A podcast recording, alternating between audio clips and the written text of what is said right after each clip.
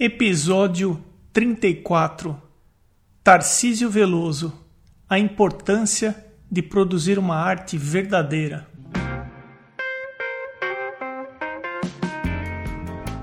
Começando mais um Arte Academia Podcast, um bate-papo sobre pintura e desenho acompanhado de histórias inspiradoras.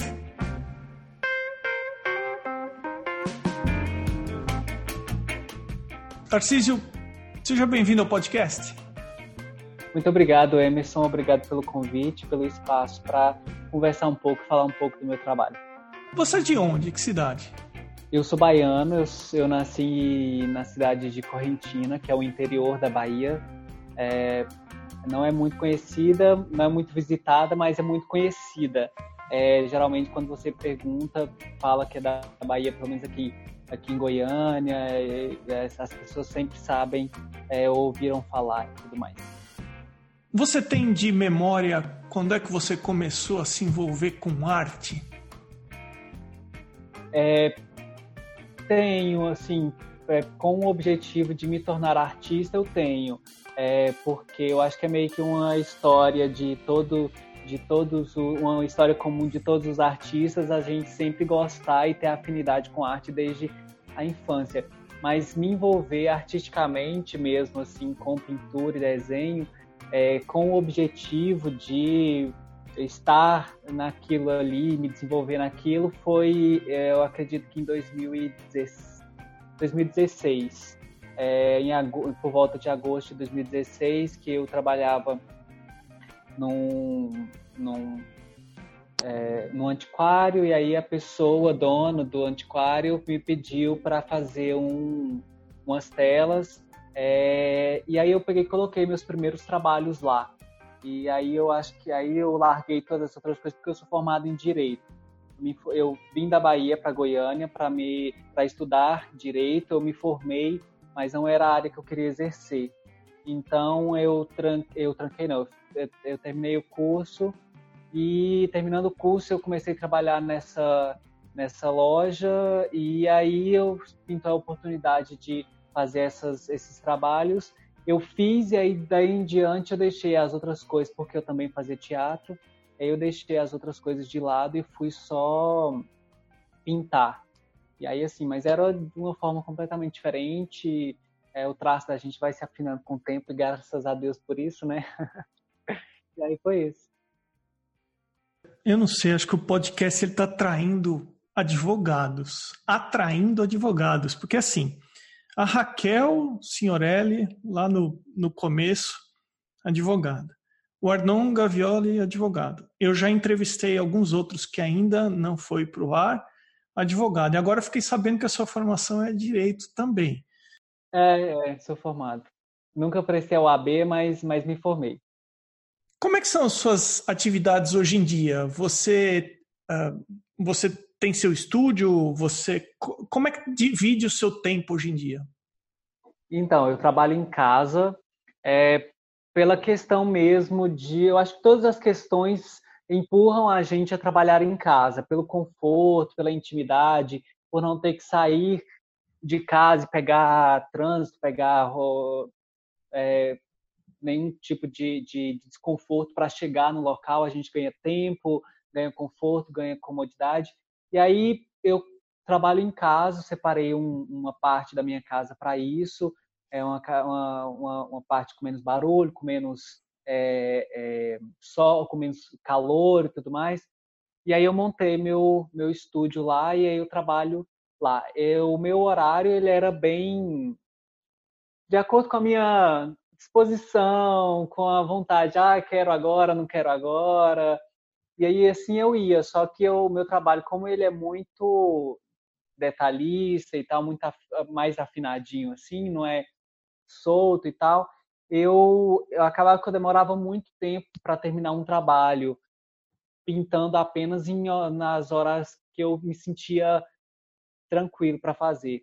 E aí, como eu, em janeiro, eu decidi fazer a minha primeira exposição aqui em Goiânia, é, eu resolvi estipular um horário é, que faz jus à CLT, das 8, das 8 às 18. Eu acho que até um pouco mais que isso, porque eu, eu passei, eu acordava, sei lá, antes, e acordava 9 horas, 8 horas, 9 horas, aí eu passei a acordar 7 e meia e no mais tardar 8 e meia, 8 horas, 8 e meia eu já estava pintando. Parava para fazer o almoço, porque eu moro sozinho, então é, tudo na casa, é, obviamente, sou eu que faço. E aí eu parava para fazer o almoço e almoçar, voltava rapidinho, parava para lanchar e, enfim, continuava até as é, sete horas, oito horas, às vezes até nove horas para dar conta, porque é, eu planejei a minha exposição, eu produzi de fevereiro até é, agosto para setembro é, a exposição, eu abri a exposição. E aí agora ela finaliza agora em dia 20 de, de outubro, é o final da exposição, ficou um mês aqui em Goiânia e foi assim, graças a Deus, hum, tive muito sucesso. Reforçando que a gente está gravando o episódio em outubro de 2019, ele vai para o ar na temporada 2020, mas eu vou querer saber sobre essa sua exposição mas antes, só para fechar o assunto de atividade, como que você faz? Você pega encomenda, você só faz trabalho autoral? Como que você divide o tipo de trabalho que você faz? Então, é, eu digo que aceito encomenda, só que a, o meu trabalho ele segue, é, as coisas seguiram muito para o lado do meu trabalho ao meu gosto mesmo. É, eu tenho algumas peculiaridades, assim, alguns pontos que eu gosto de colocar no meu trabalho que as encomendas elas não às vezes elas não se adequam. Então é, acaba que vira um filtro que proporciona eu pintar praticamente só só o que eu quero pintar e, e aí os clientes eles olham é, e se apaixonam pela tela e, e leva então, aí eu venho fazendo é, cada vez menos é, trabalhos encomendados e vendendo os que eu produzo para mim mesmo, que é uma satisfação muito grande, né? Porque por mais que seja bacana fazer um trabalho encomendado e tudo mais, mas é, qualquer pitaco que, a, que o cliente dá acaba meio que me podando um pouco e desviando a, a minha vontade como artista para um lado ou para outro, o que torna o trabalho um pouco menos meu, sabe? Assim. Então, é, faço, digo que faço os dois, mas a, a, na maioria das, das, das encomendas, o, o cliente fala assim: eu quero uma tela sua, faz o que você quiser. Então, Não, é uma é encomenda que é. Essa é a melhor é, encomenda que a gente pode é. receber. é, é. Então, é a encomenda melhor que tem. Então, faz o que você quiser. Ou então falam assim: eu queria porque eu, eu, falo, eu pinto muito crianças, né? É, são, são os meus, os meus meninos. Então eu, eu, o cliente vem e fala, Tassis, eu queria que você pintasse um menino para eu para me remeter a mim. E aí é muito engraçado que assim não quero deixar nada, não quero dizer que é nada místico e nada fora do normal, mas assim eu procuro algumas simbologias e alguns objetos simbólicos que eu vou colocando na tela no decorrer da, de como eu vou pintando. E, e no final, ela tem uma interpretação para mim que é muita interpretação para a pessoa também. Então, combina muito o meu olhar com o olhar da pessoa e acaba se encaixando muito na vida dela, assim, coisas muito pontuais, muito específicas e que casam perfeitamente com ela sem ela ter me dado nenhum nenhum direcionamento. Ela só falou, eu quero um menino e e, e vem um menino que se encaixa no, no na, na, vida dela, assim, isso é maravilhoso. Você contando isso da, das suas encomendas, eu lembrei de, um, de uma história que no semestre passado eu tive a oportunidade de fazer duas aulas com o David Casson aqui nos Estados Unidos. E na primeira aula ele pediu para que levássemos um retrato que a gente considerava que tinha sido bem sucedido. E eu levei um retrato e todos os alunos, acho que em torno de 12 ou 14 alunos que fizeram aquela aula, levaram os retratos. E a única pergunta que foi comum para todos os alunos, porque ele passou de, de tripé em tripé conversando com a gente, E ele perguntou: quem é essa pessoa? E qual é a sua relação pessoal com essa pessoa? E aí no final ele comentou que ele precisa estabelecer uma conexão com quem ele vai pintar ou para quem ele vai pintar. Então, se ele vai pintar um morador de rua, ele grava uma conversa com a pessoa antes de começar a pintar. Ele tenta estabelecer algum tipo de conexão, e isso foi muito marcante para mim. Ele comentou assim: Eu não tento fazer da minha pintura um produto, eu tento fazer uma experiência que eu estou tendo na minha vida.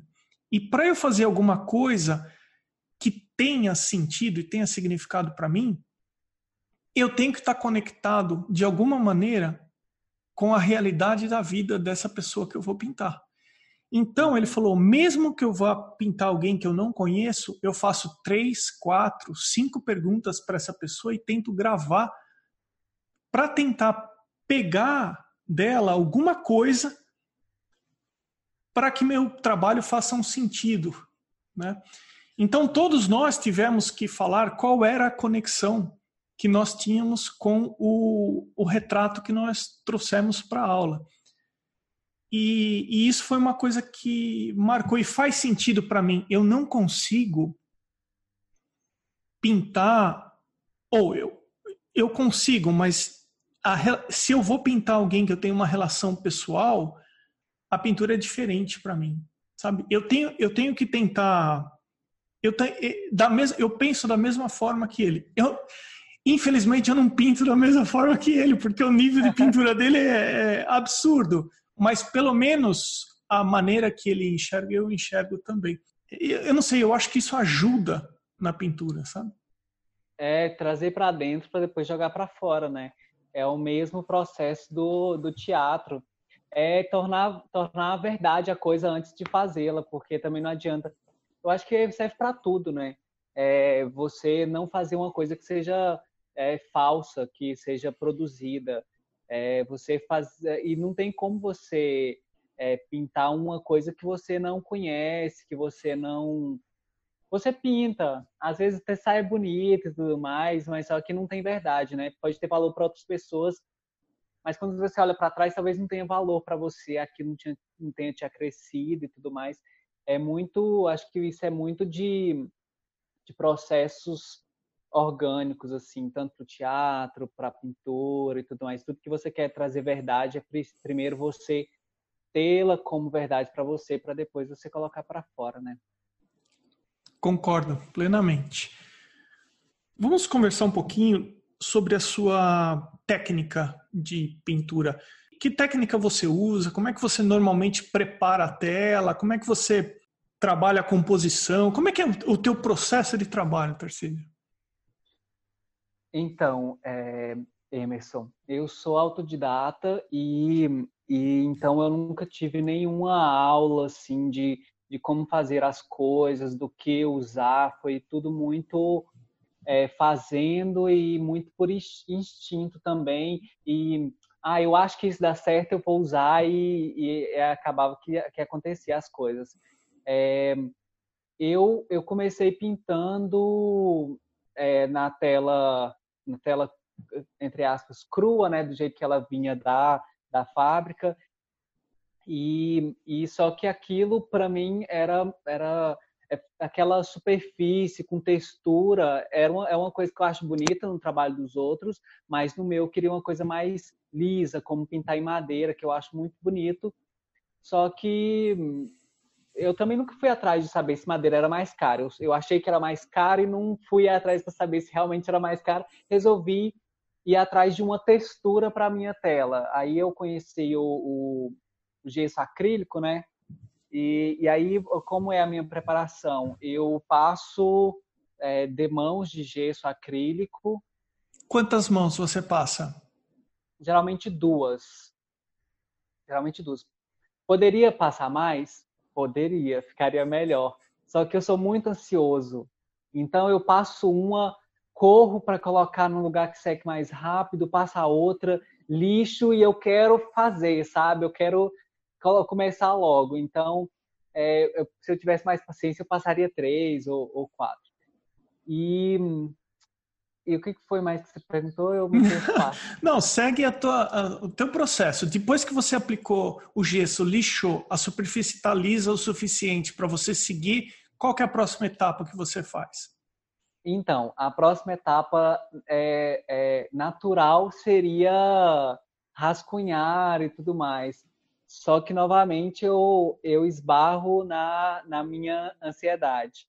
Eu não tenho, eu não faço croquis, eu não rabisco a tela, porque eu, eu gostaria muito, até para ter registro de, em papel e tudo mais das coisas, só que eu sou muito ansioso. Mas ansiedade normal, nada a ver com, com, a, com a doença mas eu sou muito ansioso, então eu não consigo. Eu, eu até começo a rabiscar alguma coisa e tal, para ter um direcionamento, mas eu fico assim. Deixa eu ir logo pintar, que eu tô perdendo meu tempo aqui, entendeu? Aí eu pego e começo logo, logo a pintar, aí logo. Mas uma coisa eu, eu ainda consigo fazer, eu sempre é, centralizo a tela, eu faço a cruz na tela para saber é, qual onde é o meio certinho, que é, eu tenho muita tendência a puxar para a esquerda, o centro. Eu, eu tenho tendência para puxar o centro para a esquerda. Então, eu centralizo a tela. É, se eu vou fazer um rosto, eu faço onde, onde vai ficar o círculo do rosto e aí eu vou. Aí eu não consigo rabiscar mais nada. Bom, então, se você me permite, eu vou te dar uma sugestão sugira, por favor. A hora que você estiver decidindo o eixo aonde que você vai distribuir os elementos da tua pintura, se você achar que não está centralizado, vira de ponta cabeça. Não sei se você faz isso, mas vire de ponta não. cabeça, você vai ver que muda completamente Olha só. a composição e a maneira que a gente lê. Uhum. E aqui vai uma outra sugestão também para quem desenha. A gente fica condicionado a achar que o desenho tá bom. Então você está no papel ali riscando, fez o desenho. A hora que você acha que está legal, pega o desenho, vire ao contrário e olha contra a luz. Você vai ver a imagem ao contrário, rebatida, e você vê tudo que está fora do lugar, tudo que está Eu uso, eu, eu, uso uma coisa parecida com isso, eu uso o espelho. Eu coloco na frente do espelho, aí você vê tudo de ruim que você fez, tudo que está fora do lugar. Mas isso é muito interessante porque a gente sempre sabe quando uma coisa está fora do lugar, só que a gente às vezes não consegue colocar o dedo em cima da coisa. A gente sabe que tem alguma coisa errada ali, mas não sabe especificamente o que que é. Quando a gente faz essa técnica sua ou coloca na frente do espelho, a gente sabe o que que está errado. E geralmente é uma tristeza. É, é, é, a mesma coisa. Quando eu comecei a pintar, eu, eu, eu, eu pintava muito próximo, é, olhando muito próximo e não distanciava às vezes para olhar. Esse pintar muito próximo, a gente foca tanto olhar que a gente acha que está tudo lindo. Quando a gente pega a tela e fala, não está pronta, coloca ela na parede que a gente vai olhar, ela está completamente esquisita, está uma tragédia. Aí sempre acontecia isso. Eu penso, gente, mas eu olho assim, tá lindo. Porque quando eu coloco na parede, ela tá um horror. É porque eu não tinha. E essa é uma das outras coisas que eu também descobri sozinho, sabe? Depois eu fui procurar e aí realmente tem isso, de se distanciar para ver é, a tela numa espacialidade como um todo. E aí isso te ajuda a, a manter é, as coisas no lugar, né? É... Não, mas é, tem outra situação também que acontece. Quando você terminou o seu dia, Chegou lá às seis, sete da noite, você terminou a pintura e você vai continuar no outro dia. E no momento que você terminou a pintura, tá tudo ok. Você esquece daquela imagem, vai fazer outra coisa, vai jantar, vai dormir, vai descansar. A hora que você volta no estúdio, que você olha a pintura, fala: Não, mas eu, eu pensei que estava bom, mas tem um monte de coisa aqui. completamente, completamente. Acontece todo, todo dia. Acontecia com mais frequência. Hoje, hoje acontece bem menos, mas assim é, é sempre que eu termino e eu é para sempre que eu paro para continuar no outro dia, de vez em quando é, à noite entre uma obrigação e outra eu vou lá e dou uma olhada, vejo se tá, se tá tudo como eu deixei, porque parece que vai alguém lá e mexe em alguma coisa, né? Aí eu vou lá e olho, hum, não, tem que, isso aqui tá esquisito. Aí eu olho várias vezes e aquilo vai se confirmando na minha cabeça. É, essa coisa de voltar a ficar espiando lá é, é, é muito bom mesmo. Vamos considerar o seguinte: esquece tudo que envolve pintar e vamos falar só da pintura em si. Pegou o pincel e vai começar a aplicar tinta a óleo. Você trabalha com óleo, né? Não com acrílica? Sim, sim, só apenas óleo. Tá. Então, o fato de pintar em si, o que, que é mais difícil para você? Deixa eu pensar. O fato de pintar. É, eu tô falando assim: composição, misturar tinta, ah, tá. fazer o highlight, decidir o tom da pele, os valores. Eu acho que cor. Eu acho que cor, composição de cores no geral é uma parte muito decisiva. Ela, ela pode tornar uma tela sem graça, ela completamente interessante. Eu acho que cor é, é combinação de cor, até para sair do clichê, para lançar a sua própria cartela de cores, para tornar uma coisa sem graça interessante, é, para dar um, uma, uma, atmosfera de é, diferente. É, eu acho que cor é, é, é, é, é um ponto muito importante. As, não vou dizer que assim, é, é, eu acho, acredito que é o mais difícil, porque ou você consegue ou você erra completamente. Então, se você consegue é maravilhoso, se você erra, não tem que até você tirar aqui aquelas coisas da sua cabeça e conseguir ir num, numa, numa legal é um outro ponto. Se você vai de primeiro, isso é ótimo, né? É o que todo mundo quer. É, é o que todo mundo quer. Eu acho que cor, é, é, cartela de cores, combinação de cores, composição de cores, eu acho que é o mais, mais o que você mais tem que observar. Agora vamos para o outro lado. Esquece a pintura e tudo que está em volta. Comprar tela, divulgar o trabalho, colocar preço no trabalho, é, comprar material, Instagram, é, o que, que é o mais difícil? Contabilidade, o que, que é mais difícil para você? Olha, eu acho que é tudo difícil um pouquinho, um pouquinho tudo é difícil na sua proporção. Porque, assim, é, quando você está empolgado com o trabalho, tudo que você quer é sair e, e, comprar material, né? Mas, assim, às vezes você está também num, num, num, processo bacana lá e acaba uma tinta aquilo é o fim, né? Então, é, é, mídias. Mídias para mim também não é muito complicado, porque assim, é uma coisa que eu gosto e, e é muito realizador você poder compartilhar o seu trabalho com outras pessoas, saber a, a opinião das outras pessoas, o que que atinge mais, o que que atinge, atinge menos. Então, eu acho que mídias eu acho bacana. Preço, realmente. Preço é, é aquele tipo de coisa que você, é, é, é, a sua capacidade de colocar valor no seu trabalho, ela, ela amadurece junto com o seu próprio traba trabalho. É, a sua capacidade de, de colocar o valor vai junto com, com o amadurecimento do próprio trabalho. Porque é aquela coisa de acreditar, né? De você acreditar que aquilo é, é de verdade, que aquilo tem um valor, tem uma expressão e que você vai falar é X valor e não vai ficar. Tô pedindo sabe, muito, tô pedindo pouco, é, tô, tô pedindo muito, tô pedindo pouco. E, e por mais que você tenha, ou, ou, e mesmo que você esteja pedindo pouco ou, ou pedindo muito, quando você tem confiança daquilo, sabe? Você ignora quem achou caro ou quem achou que você está dando quase de graça. Então, eu acho que a confiança é, é, nesse, nesse ponto é, é algo essencial. E que mais?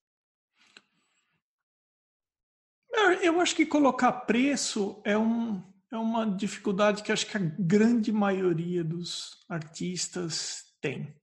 Porque é algo, pintar é algo tão pessoal, é algo tão que a gente se envolve, coloca tanto sentimento, algo tão interno, que é difícil caracterizar como um trabalho, né? Aquele trabalho. Você no começo, você no começo falou CLT, né? Nossa, é tô... então eu acho que é difícil a gente. Sim, é quem é qual artista que fala assim, nossa, eu tenho que dormir cedo, que amanhã eu vou trabalhar, que não fica meio constrangido de falar isso, porque assim é óbvio que é um trabalho, porque é, você é, no final tem um produto que é vendido por um valor monetário e você se banca com aquilo como todo trabalho. Mas assim, é, um, é a palavra trabalho, ela vem carregada de tanto peso, de tanto sacrifício, de tanto desgosto, que quando você vai atribuir a, a, nossa profissão a palavra trabalho, não tem como você não se constranger um, um pouquinho, sabe? Então, sim, é, sua, sua, sua irmã fala, nossa, tem que trabalhar amanhã, você fala, eu também. Ninguém imagina que a gente trabalha, né? Não, não é, não é trabalhar, ah, não, quem vai no banco? Você vai no banco porque eu trabalho, você, você trabalha também, mas, entendeu? Mas assim, é, é bem isso mesmo. Aí vamos criar a seguinte situação. Você fez o teu processo, você está no meio da sua pintura, você terminou a sua pintura, o seu processo. Você consegue identificar desde o momento que você decidiu que você vai pintar até o momento que você terminou a pintura, o momento que você se sente realizado como pintor. Seja resolvi um problema que eu não estava conseguindo na cor, fiz a exposição e tive um feedback maravilhoso, ou enfim, você consegue identificar qual que é o momento que você fala, caramba, como é legal pintar? Eu acho que, assim, é, tem toda essa questão da, da vaidade, tal, de ser artista e tal, de reconhecimento, mas eu acho que o momento que eu falo assim, nossa, gente, eu realmente, eu tô aí, sabe, quando você acredita em você, eu acho que quando eu faço, eu, é, é, eu, eu pinto uma coisa que eu é, me surpreendo, sabe? Que eu não acho que não é que eu pensei, ah, não sou capaz e fiz, mas quando você faz, que seja um detalhe de uma tela, uma coisa de uma composição pequena, mas você fala, nossa, quão não é quão perfeito, quão parecido com a realidade, porque isso aí são correntes da, da pintura, né? Mas assim, o quão interessante que ficou isso aqui. Como eu fui capaz de fazer isso de uma forma que, que, que dá para comer com os olhos, sabe? O quão gostoso ficou esse detalhe aqui. Eu acho que é, esse é o ponto da minha realização, onde eu me acho artista e tudo mais. Não é, e agora eu posso dizer, por, é, com relação à exposição, eu posso dizer porque aconteceu a primeira já, né? Eu vou te contar que no, no, na abertura que a gente espera, assim, que vai ser, que a gente vai se sentir artista, foi maravilhoso, deu muita gente, muita gente é, é, para para tirar foto e para comentar, mas assim, é um vendaval que, que uh, eu mesmo não me percebi ali, sabe? Eu pensei assim, nossa, vai ser um, uma coisa. E realmente foi uma coisa, as pessoas vieram me contar depois. Mas eu mesmo, eu nem vi aquilo passando. Então, o meu momento que eu me realizo como artista é ver o, a minha capacidade de fazer uma coisa banal ser interessante, entendeu? Como um tecido, uma coisa que eu gosto muito é fazer tecido. Então, como, for, como é gostoso ver um, um tecido com um movimento interessante, sabe? Como é, é, é bom colocar aquilo lá. Eu acho que é aí que eu me realizo. Antes da gente encaminhar para as cinco perguntas é, finais da entrevista, e nessa temporada eu estou separando as mesmas cinco perguntas para todo mundo, para saber como é que todo mundo responde. É, eu só queria é, fazer um lembrete para o pessoal que ouve o podcast para passar a seguir o podcast no Instagram. O, eu tenho a política de só seguir os artistas entrevistados e se a gente cita o nome de algum outro artista, para facilitar que as pessoas encontrem também os artistas é, pelo Instagram. Então, o Arte Academia Underline Podcast é o endereço. É, lá, às vezes, eu antecipo alguns artistas que estão para o episódio ir para o ar e queria deixar esse lembrete aqui.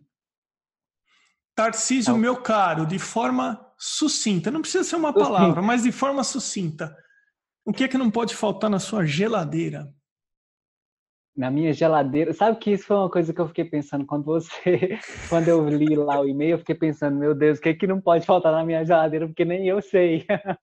Porque eu sou uma pessoa que eu como qualquer, que eu como de tudo e e assim, eu, eu, eu, eu não tenho é, facilidade para ser viciado em alguma coisa, como, como, como as coisas ruins mesmo, como drogas e, e, e bebida e cigarro, essas coisas, eu, eu não tenho facilidade para isso. Eu posso. É, não tenho vontade de experimentar drogas tóxicas assim, mas, mas é, eu sei que eu não não não me fixaria naquilo. É, por exemplo, café também, amo café, eu bebo café o dia inteiro, mas eu passo o dia sem beber café tranquilamente. É, mas assim, se fosse uma coisa que não pudesse faltar na minha geladeira, eu acho que é, verduras tem que ser uma coisa muito específica. ah, não, não, tem resposta certa e errada, é, tem a sua resposta. É, você falou sucinto, né? Eu já falei milhões de coisas, né? Mas, mas eu posso falar, então, café, não está na minha geladeira, mas está na minha dispensa. A melhor resposta, a resposta mais original que eu tive até agora, não veio de nenhum entrevistado, mas veio da minha esposa, que eu estava conversando com ela sobre quais seriam as perguntas que eu gostaria de fazer, a mesma pergunta para todo mundo sempre, por, pela curiosidade, né? E aí eu falei, poxa, o que, que não pode faltar na sua geladeira? E aí ela me respondeu o seguinte: olha, se você perguntasse para mim, eu ia responder que não pode faltar energia na minha. Realmente, a mais original. Igual essa até agora eu não ouvi. E o que é que não pode faltar no seu estúdio além do material artístico? Música. Eu acho que todo mundo vai responder isso. eu acho que todo mundo vai responder música. Ou então energia, para ficar olhando a, as imagens né, é, que inspiram. Mas música. Que tipo de música, Tarcísio? Ah, eu ouço tudo. Eu ouço, eu ouço ópera, eu ouço MPB, tudo de MPB eu ouço. É, eu ouço um pouco de pop internacional, é, eu, ouço, eu ouço também é, músicas antigas, assim, eu não sou, eu não sou de bossa nova, eu adoro bossa nova também. Eu não sou de ouvir sertanejo, rock pesado só, um rock a la Rita Lee. É, não sou de ouvir eletrônico também, funk também não, mas assim, de resto eu, eu ouço tudo.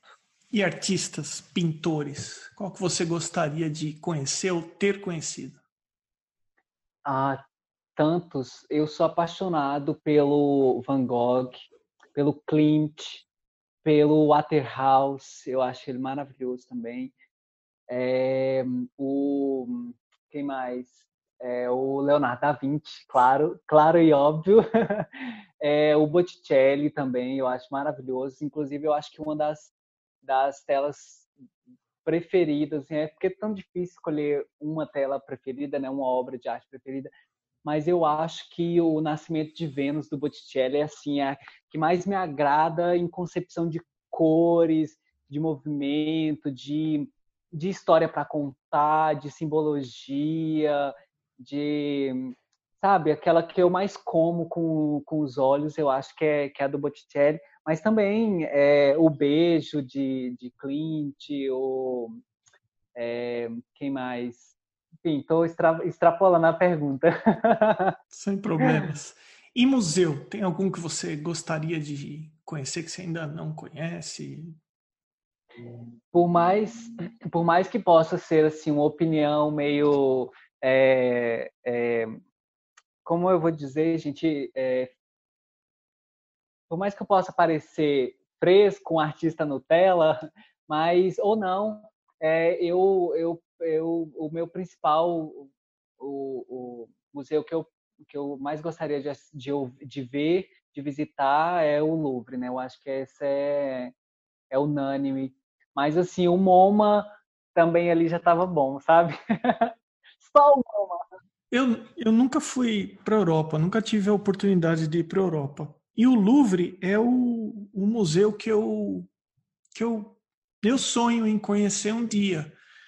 Eu, eu, nunca pensei que eu poderia ser considerado um artista Nutella, como você está falando, só pelo fato não, de eu querer conhecer. Não, mas, não, mas, não, não, mas não é isso. Não, não tem nada a ver com o museu em si, mas com a resposta. Ah, é, tá é, todo mundo é, fala em museu, citam o Louvre em primeiro lugar. Eu quero dizer em relação à resposta e não sobre o que tem dentro, porque o que tem dentro é o melhor da arte de todos os tempos, né? Então, por óbvio, não seria não seria isso que eu quis dizer. Agora vamos para última e mais casca grossa. É, o que, ah. que é arte para você? Olha, sabe que eu que eu pensei quando eu li lá, eu pensei e eu já esqueci tudo que eu pensei, mas acaba que, que, a, que a, a gente é, pensar sobre as coisas é bom por isso, por mais que você não se lembre exatamente, não formule exatamente o que você tinha pensado antes, aquilo está dentro de você e é, uma vez pensado, aquilo vai se, se, se acumulando, se reverberando de, de, de outras formas. É, arte, para mim, é, é como quando, quando alguém te pergunta o que é arte, você começa com a frase: arte é tudo que. Arte não é tudo que. Isso é muito limitador e muito perigoso falar que a arte é tudo que tá lá lá. É, eu acho que assim é, o que, o que te toca, o que te faz pensar, o que te faz comer com os olhos, é, é, o que o que te faz olhar para dentro de você mesmo, é, que te faz evoluir, aquilo pode ser arte, sabe?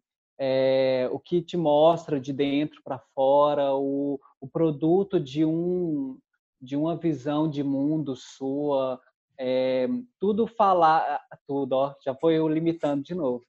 É, o, que, o que você põe para fora de uma forma poética, de uma forma é, é, solidária, de uma forma é, generosa, eu acho que pode ser arte. É, mas o que é arte mesmo é, eu acho que depende de como você abraça aquilo, de como você recebe. Um cartaz falando vai, pode ser arte, pode não ser para ele ou para outra pessoa, mas pode ser para mim. Eu acho que a arte é muito também de interpretação, de acolhimento, de, de estar tá preparado para receber aquela mensagem. Eu acho que a arte também é, é, é isso, é mensagem, é toque. Ficou uma, uma resposta bem evasiva, não ficou? Mas essa é a mas sua dá, resposta. Mas dá, para ser concreto falando de arte? Não dá para você falar em toda a arte que existe e colocar ela dentro de uma coisa muito concreta. Não dá para você. É, se alguém responder o que é arte em três palavras, você me conta porque eu quero saber. É. Não, que é arte. A intenção dessa pergunta é exato porque é tão pessoal o assunto é. arte e é tão é algo tão é, nosso de cada um, individual, subjetivo, que primeiro não tenho, eu não, não vejo uma resposta certa ou errada, mas a graça dessa pergunta é exatamente isso, é saber a versão de cada um, a interpretação de cada um, né? Sim.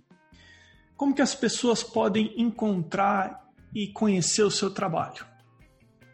Então, é, eu publico é, mais massivamente no meu Instagram, que é arroba Tarcísio Veloso, com dois Os no final. E aí tem Facebook também, mas só que lá eu publico mais esporadicamente.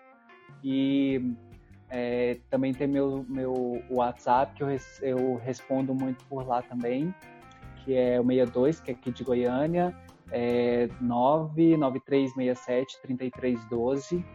E dá para dá pra conversar, dá para conversar pelo direct também. E eu acho que é bem por aí que dá para achar mais fácil. Tarcísio, meu caro, super agradável o nosso bate-papo. Muito obrigado ah, de você, de você separar um tempo aí no, na sua CLT diária de trabalhos. Eu sei que você parou aí a sua produção para atender o podcast. Muito obrigado de você separar esse tempinho e participar do podcast. Imagina, eu que agradeço pelo convite, agradeço pelo, pelo interesse também. E assim, é muito bom é, saber que as pessoas é, olham para o seu trabalho e não é achar bom, achar ruim, achar qualquer coisa, é achar interessante, é querer olhar mais, querer ver mais, porque ruim e bom é tão subjetivo é tão de cada pessoa, né? Como você falou, a arte é, é subjetividade. E é subjetividade porque é de quem, é a subjetividade de quem é, assiste a arte e a subjetividade de quem põe a arte para fora também, né? Obrigado, Tarcísio. Eu que agradeço.